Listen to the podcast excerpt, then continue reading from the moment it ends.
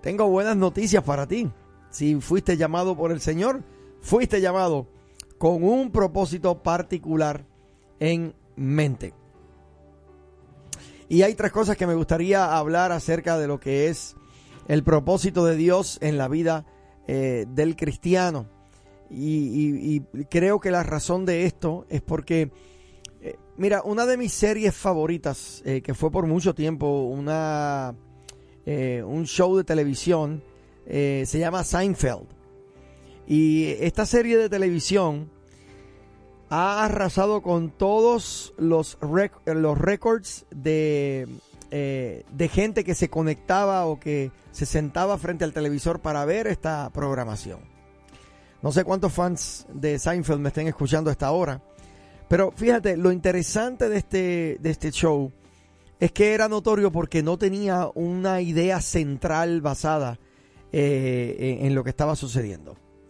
O sea que nada conectaba con nada. Eh, Seinfeld aparecía, comenzaba usualmente con una rutina de comedia eh, y nada parecía tener sentido con nada. Era un show acerca de nada. Y de hecho, cuando lo entrevistan a él y le preguntan de qué se trata Seinfeld, él eh, acostumbraba, acostumbraba a decir, it's a show about nothing. Es un show acerca de nada. Y este show llegó a ser el número uno aquí en los Estados Unidos. Y leía yo en una revista que un grupo de analistas comenzó a buscar la razón de por qué Seinfeld era tan popular. Y para mi sorpresa concluyeron que era porque los que miraban el show estaban en la misma situación que el programa. Se sentían que sus vidas carecían de sentido, de dirección, yendo de una dirección a otra, pero sin necesariamente saber por qué. Me preocupa el hecho de que en este tiempo pareciera ser que muchos cristianos están en una condición eh, muy similar a estas. Eh, viviendo vidas, por así decirlo, vidas descafeinadas. Vidas que pareciera que la chispa se les ha ido. Eh, parecidos a un ratoncito hámster que está en una jaula en donde se mueve sobre una rueda. En donde hay mucho movimiento quizás, pero no necesariamente se está llegando a algún lado.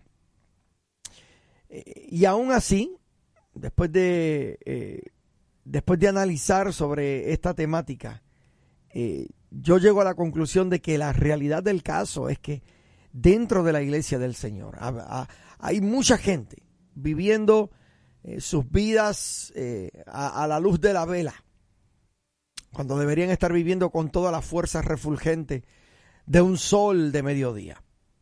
Quizás no hay brillantez en tus pasos, quizás sientes que no hay significado en lo que haces sientes que no importa si eh, que no necesariamente encuentras sentido a algún destino particular. Entonces, en esta mañana quisiera hablar contigo, aunque sea por unos minutos. El, Señor te ha llamado, y si te ha llamado, te llamó de las tinieblas a su luz admirable. Y si te ha llamado, ha sido con un propósito de vida diseñado exclusivamente para ti. El propósito de este llamado es que tú le traigas la más grande gloria y la máxima expansión de su reino. Tu llamado es tu razón de ser, el motivo por el cual existimos y que ha sido preordenado por Dios exclusivamente para ti. ¿Con qué propósito? Que al cumplirlo y, que mientras lo cumples le traigas la más excelente y la más grande gloria y la máxima expansión a su reino. Así que como te decía, tres cositas que quiero mencionar acerca del llamado. Primero que nada, tu llamado es tu propósito creativo. Tu llamado es la razón por la que fuiste creado. Usted y yo fuimos creados para cumplir con un propósito particular. Fíjate que todo lo que ha sido creado tiene un propósito. Un automóvil no está cumpliendo con su llamado si no está funcionando. Un piano no está cumpliendo con su llamado si sus cuerdas están rotas o sus teclas no están en el lugar correcto. No está sirviendo el propósito con el que fue producido. Está allí, pero no está ejerciendo su propósito ordenado. Vivir sin propósito o no vivir en el llamado de Dios para nuestras vidas Es como el mar muerto en Israel, en donde no hay vida. Los peces no pueden nadar en él, usted no puede hacer nada en él. Si le cae eh, sal de ese mar, los ojos se le van a quemar. Es una existencia sin vida, porque no está sirviendo un propósito en particular. Cuando alguna corriente de agua llega a este mar, allí muere, porque está llegando a un lugar en donde no hay vida. Y me parece que en este tiempo hay muchos de nosotros viviendo de esa forma, como el mar, mar muerto. No hay vida real, no hay progreso, un perpetuo estancamiento sin llamado. Y quiero que usted entienda en esta mañana, Dios no te, eh, Dios no te llamó para entretenerse. Dios no te creó porque estaba aburrido, no tenía más nada que hacer y simplemente dijo, déjame ver qué sale eh, de todo esto que voy a hacer. En Génesis capítulo 1, verso 14, eh, cuando está hablando allí Moisés escribiendo acerca de la creación, en el verso 14 dice, dijo luego Dios, haya lumbreras en la expansión de los cielos. Mira qué interesante, para separar el día de la noche y sirvan de señales para las estaciones, para días y años. Y sean por lumbreras en la expansión de los cielos para alumbrar sobre la tierra. Todo este para habla de un propósito. ¿Para qué fue creado? Y fue así, e hizo Dios las dos grandes lumbreras, la lumbrera mayor para que señorease en el día y la lumbrera menor para que señorease en la noche.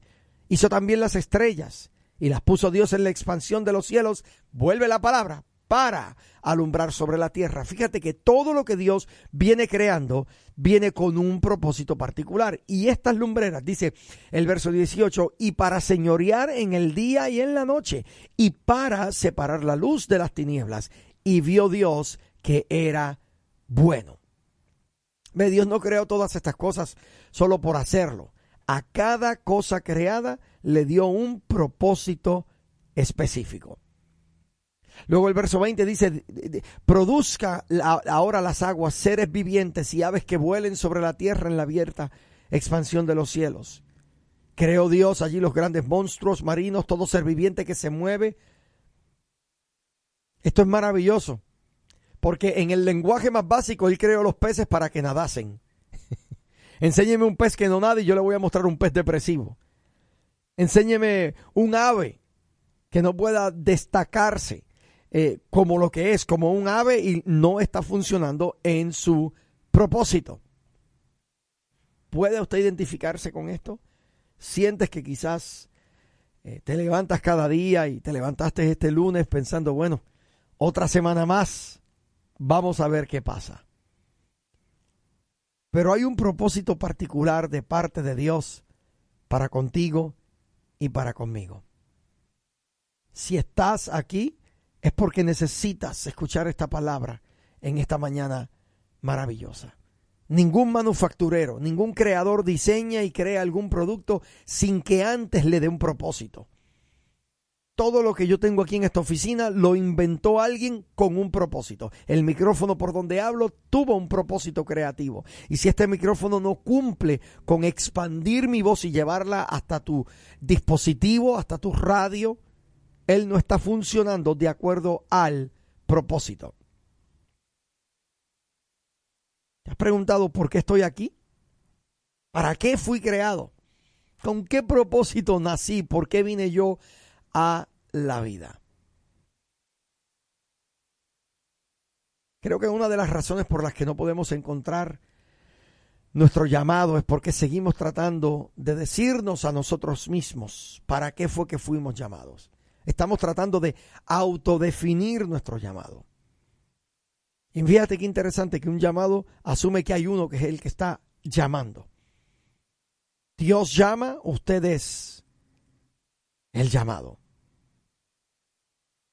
Observa lo que la palabra del Señor dice en Hechos capítulo 13, verso 36.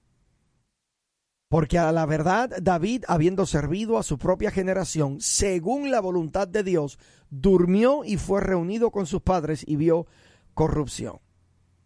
Ese texto está declarando que David no murió hasta que no hubo completado su propósito. Yo creo que la manera más horrible de enfrentar la muerte es que ésta te sorprenda sin que hayas encontrado tu llamado. Es una pena hablar con una persona eh, ya en sus años de vejez y que lo único que pueda hablar sea del trabajo que hizo por 30 años. De hecho, hay mucha gente que teniendo solamente 30 años, de lo único que pueden hablar en el día es de lo que hacen en sus trabajos. Pareciera ser que no tienen un propósito definido en su vida. Proverbios 29, 18 dice que sin palabra de Dios el pueblo se, se, desenfrena. Y lo que esto declara es que cuando la gente no tiene dirección en la vida, comienzan a morir. Dios le dice a su siervo en Jeremías 1.5, antes que te formase en el vientre, te conocí, y antes que nacieses, te santifiqué y te di por profeta a las naciones. Sentido y propósito desde antes que viniera a la vida. Mi hermano, Dios te creó con un propósito poderoso. Se me fue el tiempo y en una sola me quedé. Pero si algo yo quiero que tú eh, eh, te lleves en esta mañana maravillosa es que no fuiste simplemente creado por ser creado. Dios te creó con un propósito particular y ese propósito particular comienza sirviendo a Dios, conociéndole. Eh, hay mucha gente que se preocupan tanto por encontrar el llamado particular que se olvidan del llamado general, que es servirle a Dios. Y mucha gente que me ha preguntado, eh, pastor, ¿cómo usted puede ayudarme a encontrar mi llamado particular? Yo le digo, deja de preocuparte por tu llamado particular. Sirve a Dios, disfruta a Dios, conoce a Dios, que en el proceso tu llamado te va a encontrar a ti. En el proceso Dios ha de posicionarte en el lugar donde Él ha determinado bendecirte y usarte. Así que en esta mañana mi oración por ti es que puedas servirle a Dios en el sentido general para que luego puedas servirle en el sentido específico.